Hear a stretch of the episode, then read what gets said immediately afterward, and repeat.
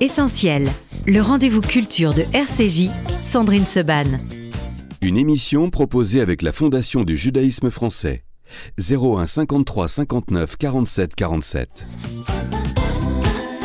Merci d'être euh, avec nous dans Essentiel ce matin. Mon invité, je vais commencer par écrivain, parce qu'il y a quelques temps, j'aurais commencé par avocat, euh, animateur, euh, télé, radio. Maintenant, c'est écrivain, Roland Pérez. Bonjour. Bonjour, oui, ça me fait drôle d'entendre ça, écrivain, j'aurais jamais pensé. mais, Bonjour, Sandrine. multiples casquettes. Roland, merci beaucoup d'être avec nous ce matin. On va parler de votre dernier livre d'écrivain, Ma mère, Dieu et Lydie. Ça vient de paraître aux éditions Les Escales. D'abord, avant cela, euh, depuis euh, quelques semaines, malheureusement, l'actualité étant euh, ce qu'elle est, je, ne posais plus à mes invités la première question. Et pourtant, Dieu sait si elle, était, si elle est importante. Cette émission s'appelle Essentiel. On l'a rebaptisée ainsi après le Covid pour redéterminer ce qui était essentiel. Et donc, généralement, je pose toujours cette première question à mes invités. Qu'est-ce qui est essentiel pour vous dans la vie? Et ça peut être sérieux comme totalement futile. Ce qui est essentiel, c'est de pouvoir se réveiller le matin avec euh, un appétit de vivre, un appétit de découvrir euh, euh, les gens les gens que je ne connais pas encore, de se dire que ce, jour-là est un nouveau jour avec son lot de, surprises. Moi, je suis d'un optimisme déconcertant dans la vie. Et, ce qui est essentiel, c'est que je puisse garder ce, ce regard et cet optimisme pour les miens et pour tous ceux que je ne connais pas encore. Voilà, bah, ça c'est très joli. Cet optimisme euh, qui a traversé toute votre vie, euh, Roland, et pourtant Dieu sait si la vie ne vous a pas épargné, elle vous a fait de magnifiques cadeaux. Euh, mais comme beaucoup, malheureusement, vous avez connu la maladie, la maladie d'un être cher, la maladie de votre épouse, Lydie, qui a disparu, happée par un terrible cancer. c'est son histoire, c'est votre histoire que vous racontez dans ce livre, qui est avant tout une magnifique lettre d'amour à Lydie, mais aussi à votre mère qui avait euh, pourtant déjà bénéficié de ma mère, Dieu et Sylvie Vartan. Donc en fait, dans la vie de Roland Pérez, il y a euh, sa mère, il y a Sylvie Vartan, il y a Lydie, il y a euh, votre fille aussi. Je crois que vous avez une fille ou deux, deux, filles, deux filles. vous avez des petites filles ou c'est des petits fils J'ai un petit fille, une petite fille et trois petits fils déjà. Donc beaucoup, bah, beaucoup d'éléments féminins finalement. et puis il y a Sophie Davant avec qui bien la conversation, en tout cas, c'est ce que vous écrivez dans le livre a amené à raconter l'histoire. Pourquoi autant de femmes, Roland Pérez, dans votre vie? Ben, en fait, j'ai commencé ma vie, vous l'avez rappelé, dans un livre qui s'appelait Ma mère, Dieu et Sylvie Vartan. Et ce petit garçon handicapé qui ne marchait pas s'est retrouvé euh, à quatre pattes dans un HLM du 13e arrondissement, entouré de femmes, en fait, entouré de ma maman d'abord, entouré de ses voisines, les voisines de cet immeuble qui euh, venaient voir le petit Roland et qui venaient de voilà discuter. Euh, c'est un véritable kibbutz chez moi. Chacun avait une occupation bien précise. Et puis j'avais mes deux grandes sœurs. Et j'avais la télévision. C'est vrai qu'il y avait les sœurs aussi. donc j'étais entouré de toutes ces femmes euh, très colorées, très vives, très drôles, très spontanées, très euh, euh tchatcheuses, comme on dit. Chacun avait quelque chose à dire. Et puis j'avais la télévision aussi, parce qu'encore une fois, comme je ne marchais pas, la télévision était devenue mon univers. Et à, l'aune d'un traitement très compliqué que je vais avoir, on va installer le lit, euh, le lit, mon lit, devant la télévision, dans la salle à manger, le temps justement qu'on administre le traitement. Et dans ce traitement, il y avait la chanteuse Sylvie Vartan, voilà, l'autre femme, effectivement, de ma vie. À qui, bah, qui vous parlez beaucoup dans le, dans le premier livre. Euh, là, le livre démarre euh, sur euh, une discussion avec Sophie Davant, avec qui vous travaillez, qui est une de vos amies aussi mhm. très très proche. elle n'a pas connu votre, votre épouse et elle vous demande en fait tout simplement comment vous l'avez rencontrée, comment vous avez rencontré Lydie. Et, et là, vous vous mettez à parler, parler, parler. Et au bout d'un moment, au bout de trois heures apparemment, Sophie vous dit bah, Ça y est, tu l'as ton livre, il faut parler d'elle. Vous, vous n'aviez jamais envisagé de parler d'elle? Non, parce qu'en fait, après le premier livre, dans le premier livre, j'avais évoqué Lydie, j'avais évoqué évidemment son départ prématuré, son départ brutal, puisque euh, ce cancer, même s'il avait été déclaré euh, quelques années auparavant, c'était un mélanome, il était invisible, il était, euh, il n'y avait pas de traitement, il n'y avait rien, donc on ne voyait rien. Et donc, elle est partie très très vite, en trois semaines. Donc, j'avais déjà raconté très brièvement dans le premier livre, L'hommage à ma maman, notre histoire. Et donc, je ne pensais pas, je ne pensais pas consacrer un autre livre sur véritablement ma relation à Lizzie et ce qui nous est arrivé. Et puis quand effectivement Sophie Davant m'a dit au détour d'un week-end que nous passions en Bretagne avec des amis, elle m'a demandé comment j'avais connu mon épouse, euh, je me suis aperçu qu'en fait l'histoire qui nous avait unis était particulièrement romanesque, était mm. insensée, aussi folle que mon enfance.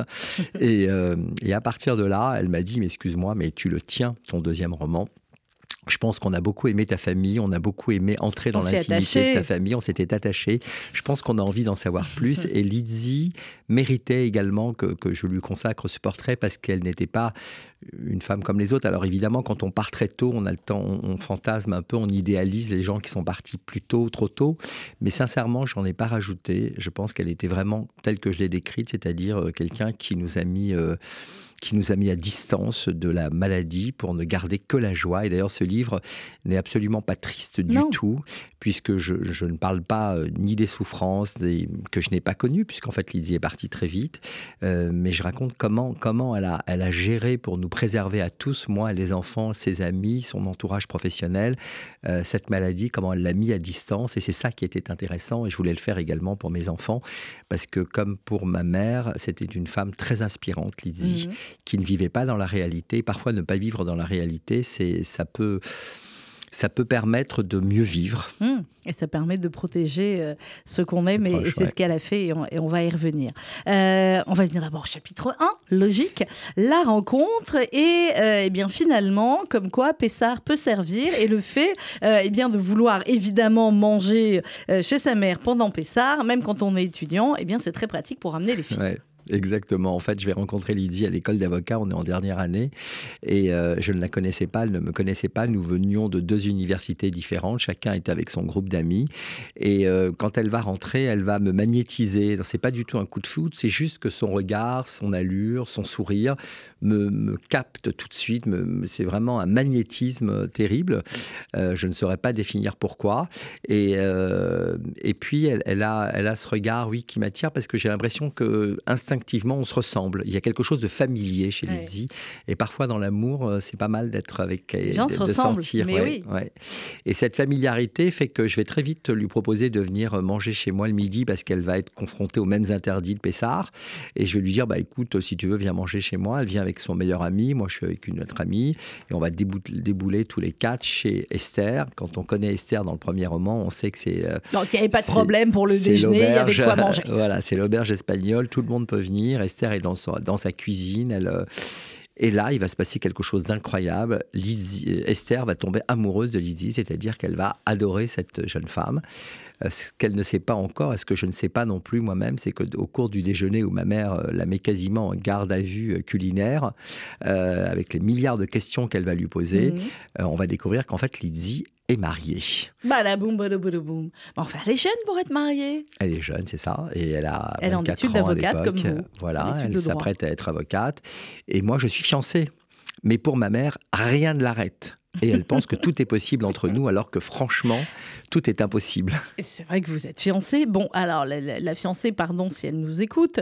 Euh, bon, juste, vous n'étiez pas fait l'un pour l'autre, quoi. Mais elle était très bien cette fiancée. Elle était super. Elle est super d'ailleurs toujours. Bon, on l'embrasse si elle nous écoute. Oui, oui, elle, est super. Mais, mais il s'avère qu'Esther tout de suite voit que, que cette fille n'est pas pour moi. Cette fiancée, elle me dit mais elle n'est pas pour toi et cette fille est pour toi. Je lui dis maman, elle est. C'est le bazar quand même. Donc oublie, oublions. Enfin, on est à Pessard, je ne sais même pas de quoi tu parles.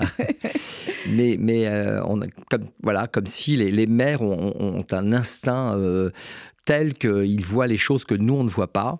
Et effectivement, quelques mois plus tard, alors que nous sommes devenus très amis, mais simplement amis avec Lizzie, celle-ci euh, va m'annoncer qu'elle divorce car son mari l'a trompée. Mm-hmm. Son jeune mari l'a trompée et elle va vouloir immédiatement divorcer. Ça va être le premier dossier dont elle va s'occuper, ça va être son divorce. son propre divorce. Et, moi, je vais lui présenter mon meilleur ami. Et vous, excusez-moi, comme, un, comme je pense Enfin bref, au lieu de vous dire bah ça y est, elle est libre, elle a besoin d'être consolée, etc. J'y vais. Non, vous lui présentez votre meilleur ami Oui, parce que moi, je suis toujours fiancé, que je pense que la fille avec qui je suis, euh, ça se passe très bien, qu'on va probablement se marier, que euh, voilà. Et je lui présente mon meilleur ami Gérald, qui va tomber littéralement fou amoureux. Mais qui peut résister de toute façon à Lydie Euh, Même moi, je n'ai pas résisté finalement. Et, et- et voilà, ils, ils vont vivre une année euh, extrêmement forte, si ce n'est que c'est elle qui va quitter ensuite Gérald, qui va quitter mon meilleur ami. Et là, ça va être l'horreur parce que je vais être tiraillé entre ma nouvelle amie Lydie et mon meilleur ami Gérald.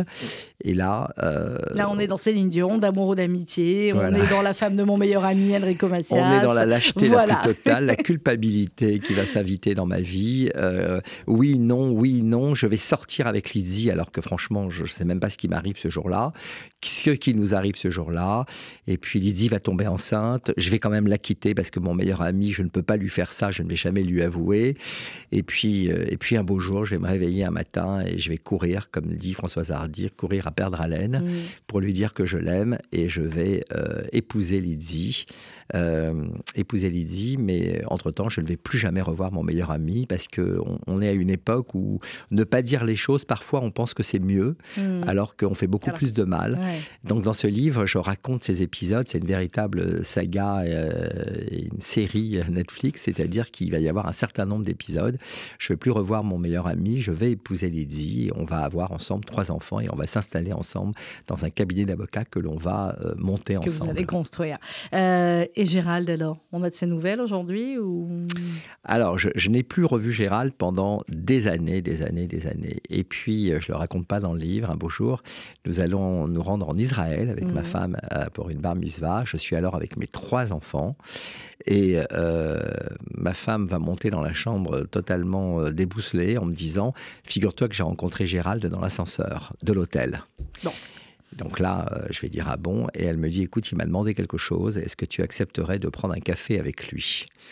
Bon, je lui dis après euh, 20 ans ou 15 ans, je ne sais plus combien d'années s'était passé, 15 ans probablement. euh, je lui dis mais oui, bien sûr. Elle me dit écoute, je me suis permis de lui dire demain matin à 11h, là au bar de Là, au bar de l'hôtel. Et je lui dis bah écoute, ouais, franchement, je crois que je lui dois quand même euh, Je des lui dois ce explications. café. Je lui dois des explications, mais alors je ne sais pas ce qui va se passer. Je ne sais pas. Sincèrement, j'ai- j'ai, euh, je vais rentrer dans un, dans, dans un traumatisme qui fait que le lendemain, nous allons nous réveiller, prendre le petit déjeuner et nous allons partir tous à la plage. Mais, mais comme si j'avais totalement oublié, ce Oublié le rendez-vous, et Lydie aussi. Et ce n'est que quand Lydie va revenir vers midi moins quart à l'hôtel, et moi je vais être à la plage avec les enfants, Mhm. euh, qu'elle va m'appeler en me disant non mais c'est pas possible Roland c'est pas possible je viens de passer Gérald. au bar il y a Gérald qui t'attend toujours Vous êtes revenu de la Non. Vous n'êtes pas revenu de la plage. non non mais je vous dis la lâcheté quand elle vous tient elle vous tient je crois que c'était un je ne sais pas un acte de raté un manqué Bon, on fait quoi si Gérald nous écoute? Ce qui, ce qui est pas fou, hein, ce qui est possible, on est d'accord. qu'il me donne rendez-vous et je viendrai ou je lui donnerai rendez-vous Vous savez quoi? Gérald, donnez rendez-vous à Roland, c'est moi qui l'amènerai. exactement, c'est mieux. Et, euh, et euh, voilà, Bah, là je pense que forcément Gérald va lire le livre. Oui oui oui je pense Qui est une va- déclaration d'amitié aussi, il peut comprendre Ah plein bah, de choses il en était- C'était ma passion, ce garçon. C'était ma passion. Il était tout ce que je n'avais, tout ce que je n'ai pas. Il faut dire qu'à l'époque, euh, alors un peu moins aujourd'hui avec l'âge, mais j'étais bourré de complexes. Je Mhm. commençais à perdre mes cheveux. J'avais, j'avais, euh, j'étais en surpoids, surprotégé par sa maman. Euh, Quand je prenais le métro, euh, je devais quasiment parler à personne, ni, ac- ni accepter quoi que ce soit de personne. Bon, bah, vous normal. vous imaginez donc à l'époque, alors que lui vivait seul, qu'il avait une liberté, une fantaisie que je n'avais pas encore. Et donc, oui, il avait toute mon admiration. Je comprenais que les filles craquaient complètement pour lui. Je l'aimais beaucoup.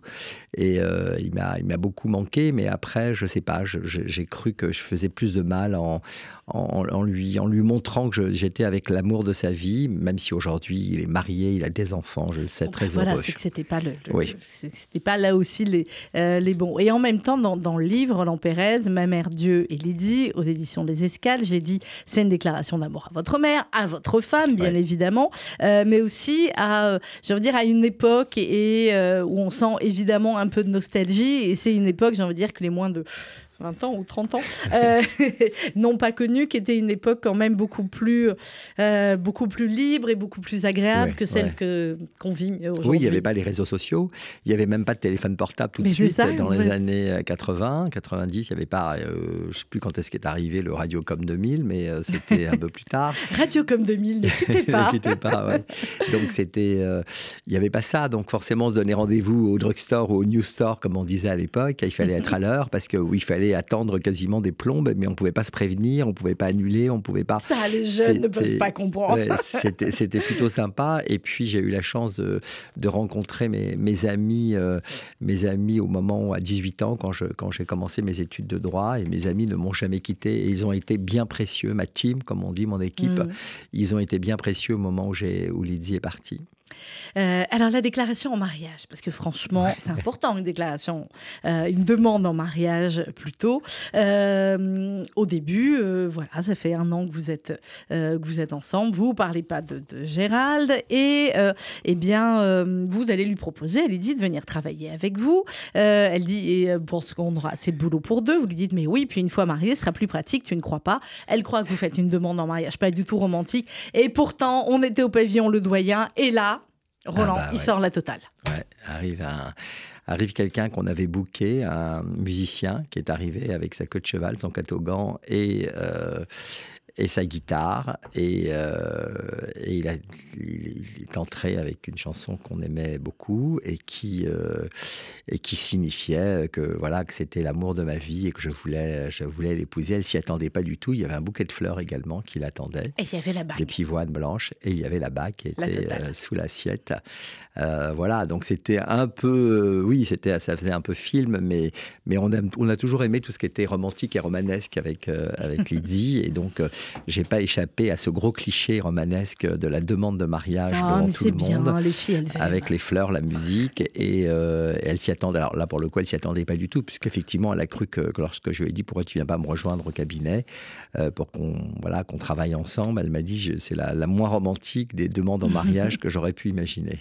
Alors de votre côté, il y a votre mère, Esther, qu'on commence à bien bien connaître. Euh, du côté de Lydie, on n'est pas dans la même ambiance, on est dans une famille beaucoup plus euh, étroite, plus difficile. Sa maman est en dépression, en fait, depuis euh, des années. Elle a, elle a des parents, en fait, extraordinaires, extraordinaires mais qui sont à l'opposé de mes parents. Euh, c'est une famille tunisienne euh, extrêmement chic, extrêmement élégante, euh, extrêmement intellectuelle. sa mère lit des poèmes de Garcia Lorca avant de dormir. Elle fait du piano. Elle a une licence de droit. Imaginez quand, elle quand elles ont commencé à parler lecture avec ma mère, elles ont voulu parler lecture et ma, ma, belle-mère lui a dit "Et toi, Esther, qu'est-ce que tu lis? Elle lui a dit "J'adore lire, j'adore lire. Voici France Dimanche, ici Paris." Enfin voilà. Donc imaginez, on n'était pas du tout dans ce, dans ce domaine, dans ce milieu. Donc c'était assez drôle. Mais pour autant, malheureusement, sa, sa maman, euh, sa maman est tombée très vite dans une dépression au moment où je l'ai connue, d'ailleurs, euh, très peu de temps avant. Et, euh, et donc, elle, a déjà marié sa fille une première fois. Ils ont fait un grand mariage. Mmh. Euh, ma, belle-mère, notamment, ne supporte pas trop le monde. Elle ne supporte pas trop tout ce qui est très communautaire. Donc, je vous dis, à l'opposé de mes parents. Et donc, ma mère, elle marie son dernier enfant. Donc, vous avez, si elle avait pu réserver Versailles, elle aurait réservé Versailles.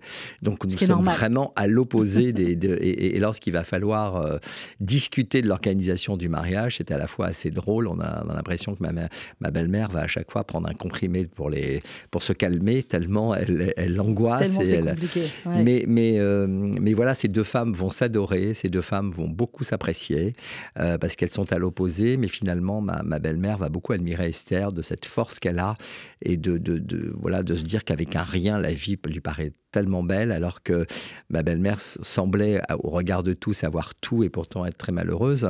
Euh, après, ça ne s'explique pas, il y, a, il y a probablement d'autres raisons. Oui, et puis il y a pour ces deux femmes le point commun aussi du déracinement euh, de la Tunisie, et finalement, chacune va réagir un peu à sa manière, l'une en étant euh, dépressive, en en souffrant beaucoup, et l'autre en gardant son caractère exubérant, en ah ayant connu aussi la maladie de son fils, le fait que peut-être vous ne marcheriez pas, et, et voilà, et non seulement vous avez marché, mais les études, etc. Oui, Donc, six enfants d'un euh, côté, voilà. deux enfants de l'autre. Enfin, vous voyez, il y avait pas, elles n'avaient pas le même profil, mais, mais ma mère, euh, un rien, euh, un thé à la menthe et un petit gâteau, ça lui fait son bonheur de la journée.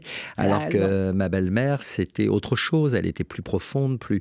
Et, et parfois, euh, voilà, ma, euh, ma, ma- ma belle-mère souffrait, mais elle, elle était, elle, était son soleil, c'est ce qu'elle m'a dit. Elle m'a dit ma fille est mon soleil. Mm. Et donc, elle a été prête à tout pour sa fille et ses parents. Simplement, Lydie va perdre très tôt ses parents, puisque juste après notre mariage, ils vont coup sur coup euh, disparaître assez vite. Alors, d'un côté, effectivement, il y a ses parents qui disparaissent, et puis il y a les enfants qui arrivent assez Ouais. vite aussi, euh, voire même le premier un peu plus tôt que ce qui était prévu, euh, Oui, oui. ou ce qui était envisagé. Oui, oui, on va avoir Harold d'abord, Harold euh, dont on va nous dire, c'est un chapitre que je lui consacre, puisqu'on nous dit au départ que ça va être... Ça va être une la- fille. Voilà, la première écho nous dit c'est une fille, donc évidemment on n'a plus jamais demandé l'écho aux échos suivantes. Bah, les on- échos à cette période-là, c'était souvent. Voilà. Mon frère aussi était une fille à la base. Bah ouais, Donc, ça. Donc voilà. on ne demande pas, simplement nous c'est le premier, on, on transforme la maison en, en Barbie, on se dit, euh, on se dit qu'on va avoir une petite fille, on a déjà le prénom prévu, Ludivine, etc. Et puis au jour de l'accouchement, euh, bah, il- finalement c'est une, euh, c'est une césarienne. Au dernier moment, faut qu'on, faut qu'on débloque, le, le- le bébé se présente mal, je suis obligé de sortir de la, de la, de la salle d'opération, enfin la salle d'accouchement, et, je re- et trois heures plus tard, on vient m'annoncer que mon petit garçon est né. Et je dis, bah non, non, Non, vous êtes Vous êtes trompé. Il y avait à l'époque le, film La vie est un long fleuve tranquille. Donc j'ai dit, c'est une plaisanterie. Non, non, pas du tout. Moi, j'ai, moi, j'ai une petite fille. Et on me dit, non, monsieur, je vous assure, monsieur Pérez, c'est un petit garçon. Et je dis, mais non, madame, je ne veux même pas le voir. Ce n'est pas à moi. Vous vous êtes trompé. Mais comment on l'appelle? J'ai dit, mais elle n'a pas de nom. Moi, c'est une petite fille. De- Rendez-moi où est la petite fille qui est née avant? Et, et donc je suis là. Ma femme est, est en plein euh, anesthésie générale, quasiment de sa, de sa, euh, donc je la réveille, je la réveille. La pauvre, elle ouvre à peine les yeux. Je lui dis, ils veulent nous fourguer à tout prix un petit garçon, réveille-toi. Et là, elle me regarde, et elle a une petite larme qui coule. Elle me dit, non, c'est un petit garçon. Je lui dis, quoi? Et donc je tombe des nues, on n'avait pas de prénom. Et puis euh, finalement, on va vite trouver le roi Harold. Ça, ça, il s'appellera, il s'appelle Harold. Et alors le problème, là où ça se complique, c'est que nous avions, nous n'avions finalement que des tenues de filles. On nous avait offert, acheté, on avait un trousseau impressionnant. Mais ça ne nous a pas gênés. En fait, on était, on, on était tellement conditionnés pendant neuf mois d'avoir une fille qu'on a commencé à lui mettre des collerettes. On lui a mis des collerettes, des barrettes euh, de filles. Jusqu'au jour où mon, mon équipe, là, ma team, comme je les appelle, vont débarquer un samedi, le bébé a trois mois, samedi après-midi chez nous. Disons, faut qu'on Euh, vous parle, quoi. Il faut qu'on vous parle, asseyez-vous. Et là, on se dit, mais qu'est-ce qui se passe? Et là, il nous dit, c'est plus possible, vous êtes en train, de- vous savez, parce que vous avez eu quand même un petit garçon et pas une fille. Et nous, on dit, bah oui, quoi. Mais comment ça, quoi? Tu l'habilles, t'as vu comment tu l'habilles? C'est pas possible. À Roland, c'est- un drame. Et le petit bébé vient de pleurer, ma, fille va le ma femme va le chercher. Et quand elle le ramène, effectivement, il a une petite barrette rose dans les cheveux. Et là, on me dit, non, c'est plus possible. C'est Et c'est plus comme ça qu'on a pris conscience qu'on avait vraiment un petit garçon. Bon, et aujourd'hui, quand on est sur tous les débats sur faut pas habiller des enfants en bleu, en rose, en machin, bref, donc vous, vous étiez précurseur, on va dire ça Ah comme bah ça. oui, moi je l'ai d'ailleurs, j'ai dit, je dis ah bah écoutez ça va, euh, moi je me rends pas compte, bleu, rose, euh, ça va, c'est bon. Je dis non mais Roland s'en fout, bleu, rose, mais là tu lui mets Pas des collerettes et des Voilà. barrettes, euh, c'est pas, possible. Pas les barrettes. Bon, vous avez gardé, après vous avez eu deux filles, donc finalement, euh, tout allait bien pour, euh, pour le reste. Euh, à quel moment, euh, Lydie, ou vous, allez vous rendre compte qu'il y a quelque chose qui qui, qui va pas dans sa santé? Euh, en fait, euh, Lydie va. Alors, on travaille ensemble tous les jours. On, on est ensemble, euh, voilà, au Ce qui est bureau. rare aussi, ça. Oui, oui, Enfin, on- ce, qui est- ce qui- ce qui peut parfois faire, mais c'est Oui. pas évident. On est au bureau, chacun ses spécialités. Lydie fait beaucoup du droit de la famille, elle euh, il y a du droit des, des affaires aussi un peu. Elle plaide beaucoup, elle va, elle vient, et puis un jour, euh, euh, sans me le dire, en fait, elle va consulter pour un grain de beauté euh, qu'elle avait sur la jambe, parce qu'elle trouve que le grain de beauté a un peu changé de, couleur, et on lui dit, bah, il faut mieux consulter. Elle consulte, et là, euh, le médecin, on est la veille de l'été, et elle lui dit, écoutez, moi je vois rien d'anormal, mais écoutez, on recontrôle, on recheck à la rentrée, euh, au mois de, quand vous revenez de l'été, partez tranquille cet été. Et en fait, elle n'aurait jamais dû lui dire ça, elle aurait dû lui enlever le grain de beauté, parce que à l'époque, il y a 15 ans, le seul traitement possible, c'est le- le- l'exérèse du grain de beauté, il faut l'enlever.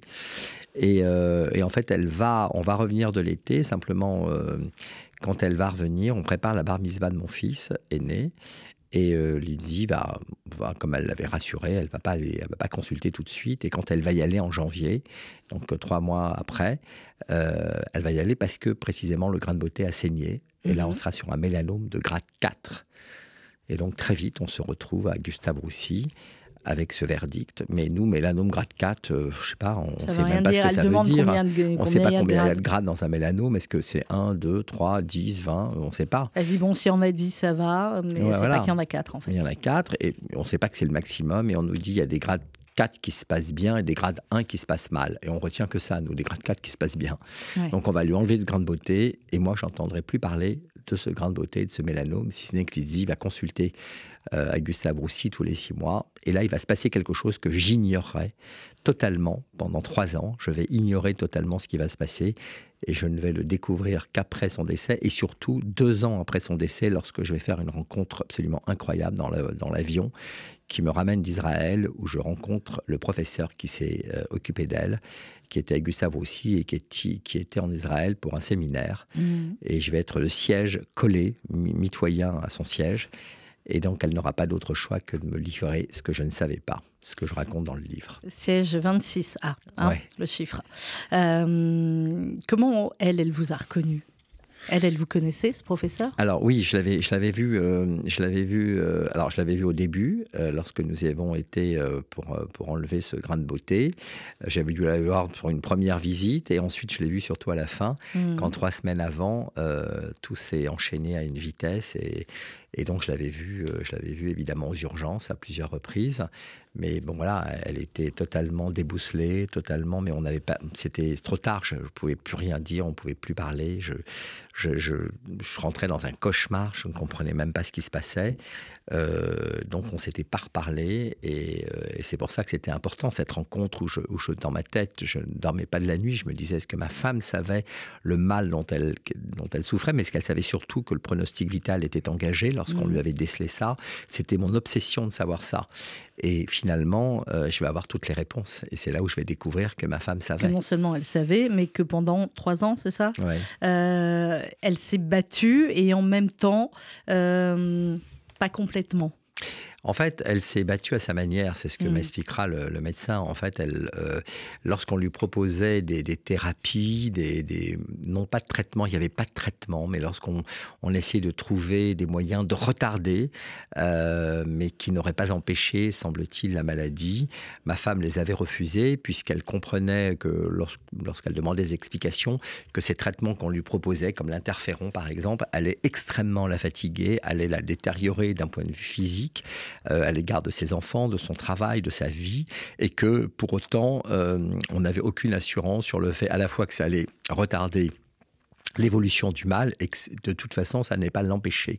Et donc ma femme a fait le choix de se dire que comme elle, elle vivait au jour le jour, comme elle était bien au jour le jour, mmh. elle se disait, que tant qu'elle était bien et qu'elle pouvait s'occuper de ses enfants, avancer avec eux, partager des moments d'amour, de partage avec ses enfants et sa famille, c'est ce qui, c'est ce qu'elle préférait, plutôt que d'être totalement affaiblie et, de se dire que en étant totalement affaiblie, peut-être que ça aurait accéléré le processus de, de, décès. Euh, voilà, donc euh, elle, a fait un choix que j'ignorais, mais qui nous a totalement préservés. C'est pour ça que ce livre n'est pas triste, parce que je ne raconte pas de l'agonie de ma femme, je ne raconte pas tout ça. Non, c'est ce que, vous écrivez, Roland Pérez, vous, écrivez les chances que Lydie guérisse grâce à ses traitements étaient si faibles, si incertaines, qu'elle avait préféré rester elle-même, vivante et vaillante plutôt que de prendre le risque de vivre ces dernières heures diminuées, l'ombre d'elle-même. Elle avait parié sur l'éventualité d'un miracle plutôt que sur les tâtonnements de la science.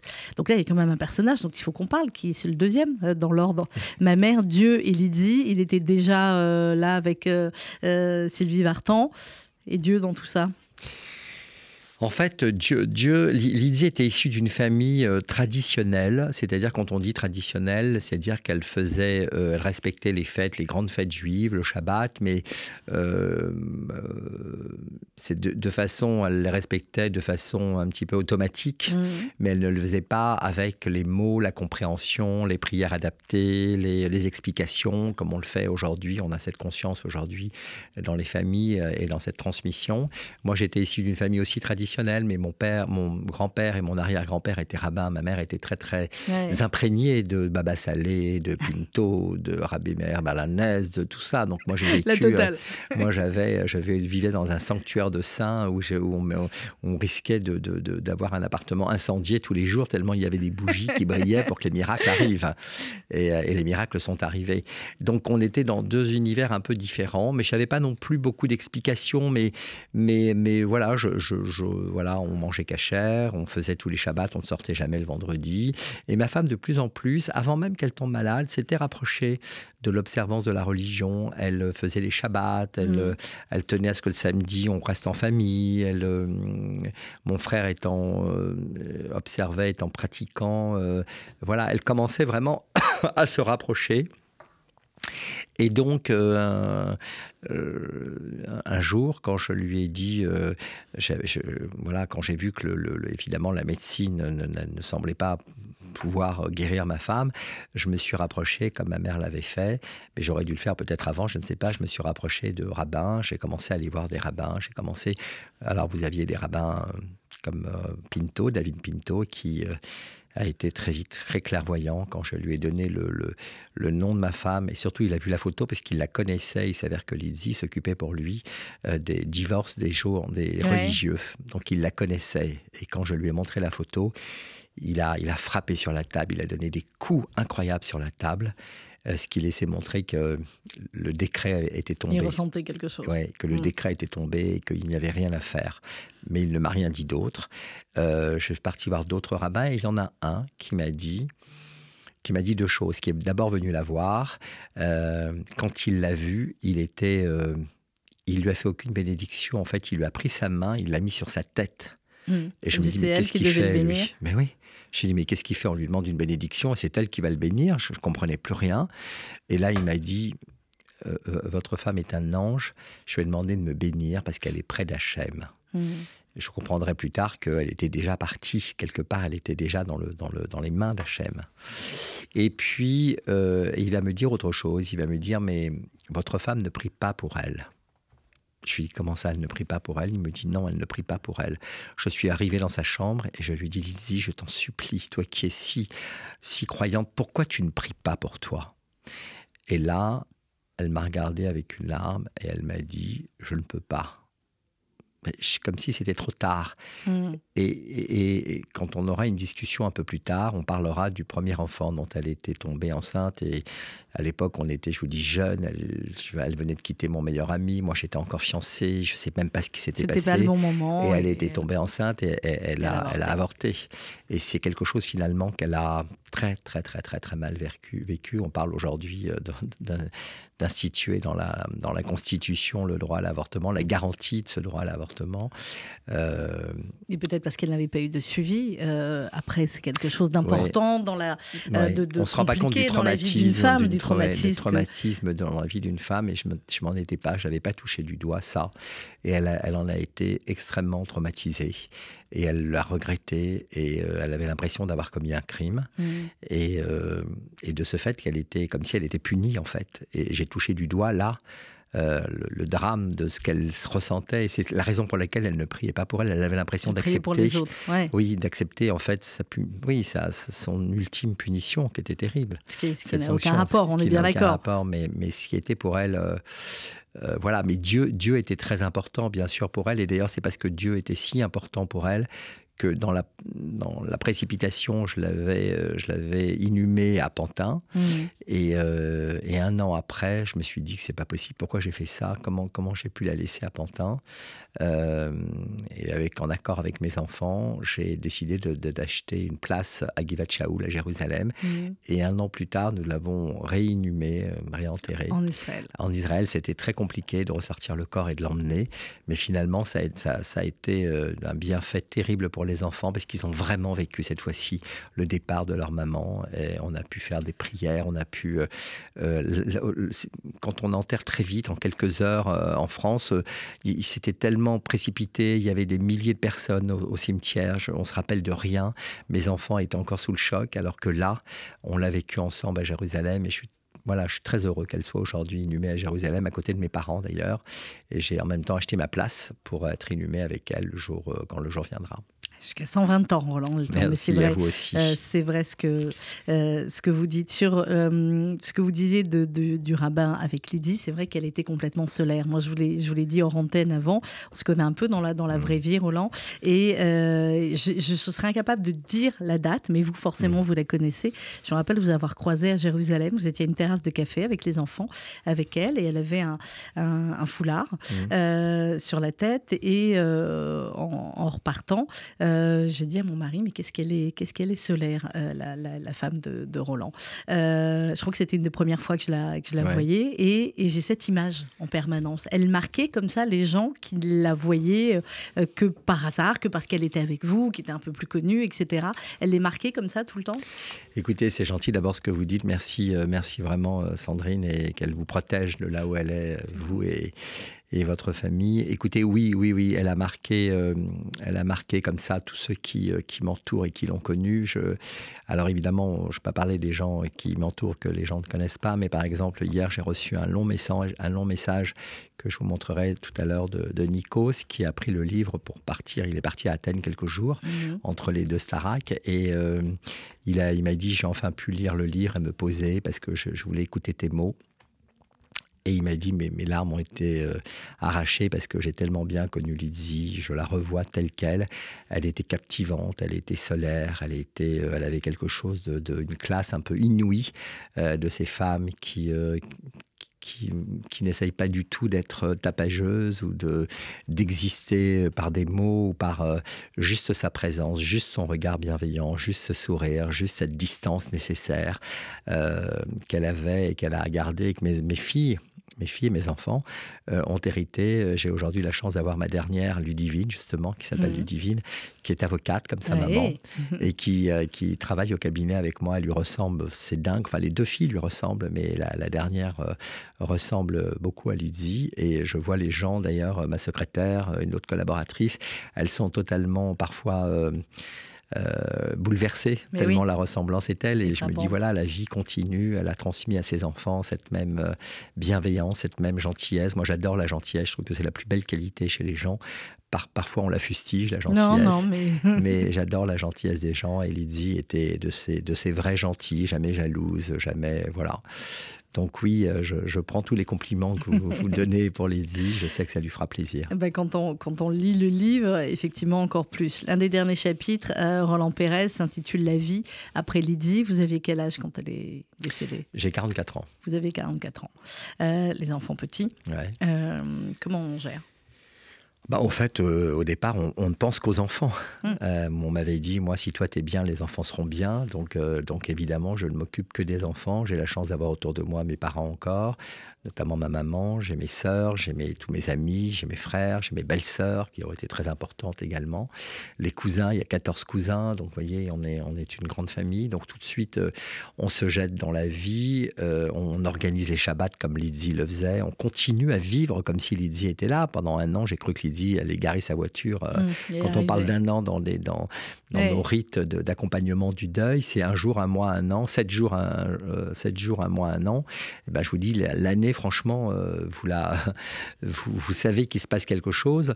Et donc, euh, et donc on, a, on a fait comme si Lydie était toujours là. On a gardé cette gaieté, on a, on a gardé la musique de Lydie, on a gardé oui, la joie de vivre de Lydie, on a gardé les espoirs, l'optimisme, tout ce qui nous réunissait.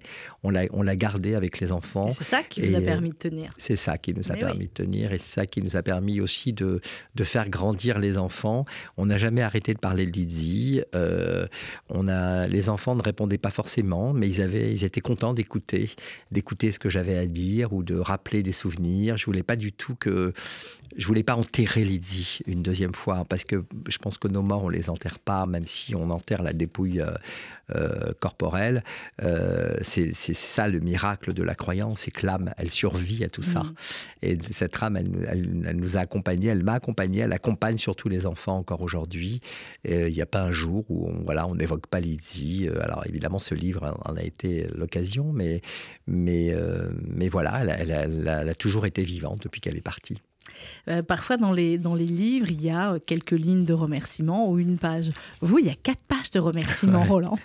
c'est vrai. Mais c'est bien, ça veut dire qu'il y a plein de monde dans, dans, votre vie et qu'il y a plein de gens euh, que vous aviez envie de, de remercier, à la fois des gens connus, évidemment, de par vos, différentes, vos différentes activités à la télé et à la radio, et puis, et puis votre famille, vos proches, etc. Bah écoutez, oui, parce que moi j'ai toujours, euh, j'ai toujours fréquenté plein de milieux. Il y a eu le milieu euh, de, d'abord mes amis, le milieu de, mon enfance. Donc j'ai mmh. gardé mes amis, euh, j'en ai à peu près une quinzaine dont je suis très proche et pour le, avec lesquels on fait plein de choses. On continue à partir en vacances ensemble, comme beaucoup de gens, mais ces amis-là sont très très proches et ils ont été très importants dans cette histoire. J'ai ma famille au sens dit, j'ai six frères et sœurs, donc vous imaginez avec tous les enfants, c'est beaucoup. Et puis j'ai mon monde aussi, mon monde professionnel. J'ai Europe 1, la télévision, euh, les gens que j'ai connus à la télévision, les animateurs dont je m'occupe, les producteurs, tous ces gens-là qui font partie de ma vie aussi, qui ont été là et qui continuent à être là et, pour lesquels moi je suis là aussi.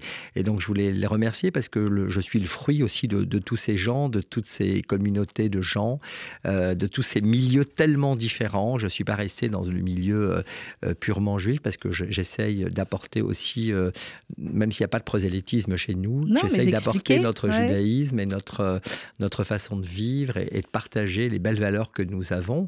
Et je profite également de leurs valeurs aussi à eux, parce qu'il y a de belles valeurs dans d'autres communautés et j'en partage, j'en profite aussi. Alors, dans la dernière page du livre, Roland Pérez, vous écrivez Mon premier livre va exister en images à l'heure où ces mots s'écrivent.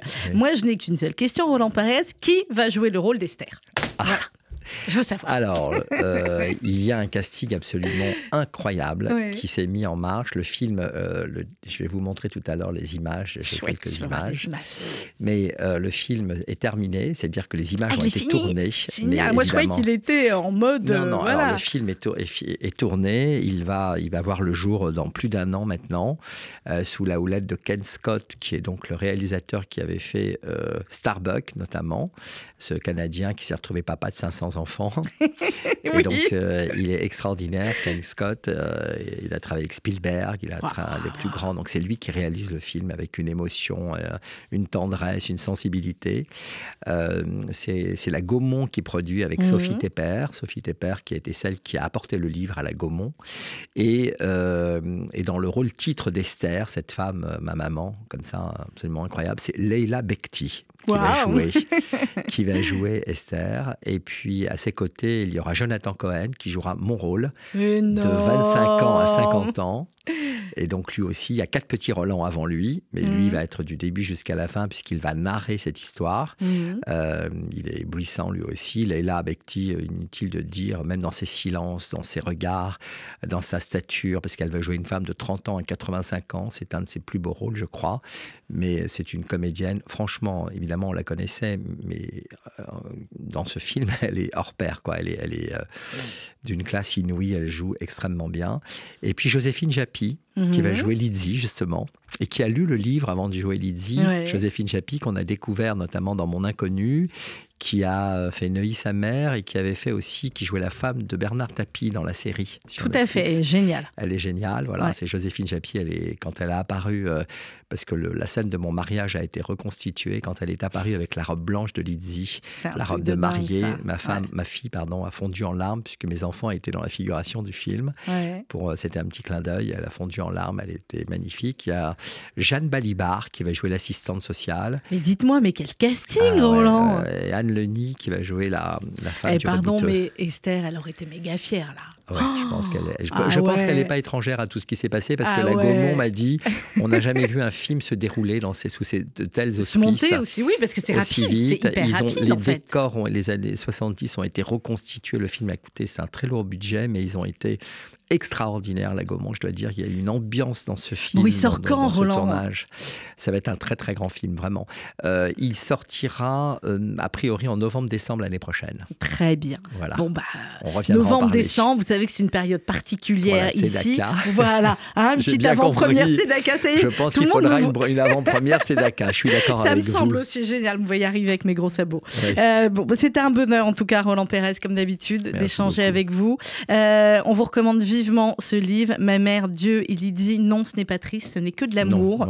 Euh, ce n'est que de l'amour, que de la transmission, que, euh, que une atmosphère tellement bienveillante et tellement euh, belle. Et puis acheter l'autre aussi, Ma mère Dieu et Sylvie Vartan, en attendant euh, la trilogie. Hein, allez savoir. Ma mère Dieu et Lydie, c'est aux éditions Les Escales. Merci beaucoup Roland Merci Pérez. beaucoup Sandrine. Très belle fin d'année Merci à, vous, puis d'ores et déjà, voilà, de beaux projets pour euh, 2024. Si Dieu veut, comme on dit. Exactement. Merci. On se quitte avec euh, Sylvie. Bah oui, Bah, il faudrait sur, euh, sur Il y a d'autres musiques hein, dans le dans le Et film. puis il faut que je vous emmène Sylvie ici, on l'a dit. Sylvie. Je vais vous emmener. Sylvie, d'accord.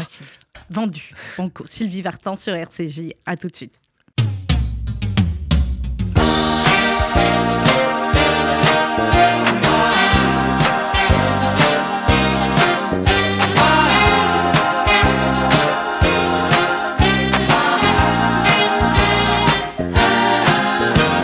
Quand tu es dans la lune, les idées en panne, je me voudrais brune comme une gitane, me glisser entre tes doigts et puis me brûler, me consumer pour toi, n'être que fumée.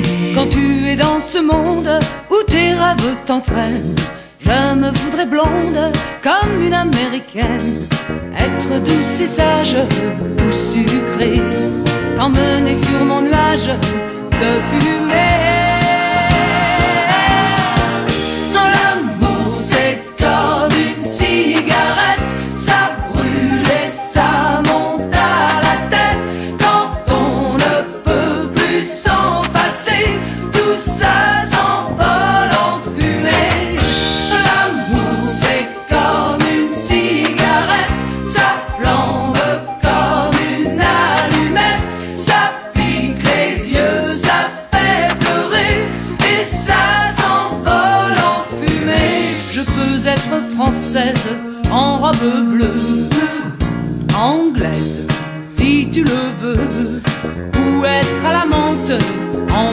dorée. Ne crois pas que je mente, tout n'est que fumée.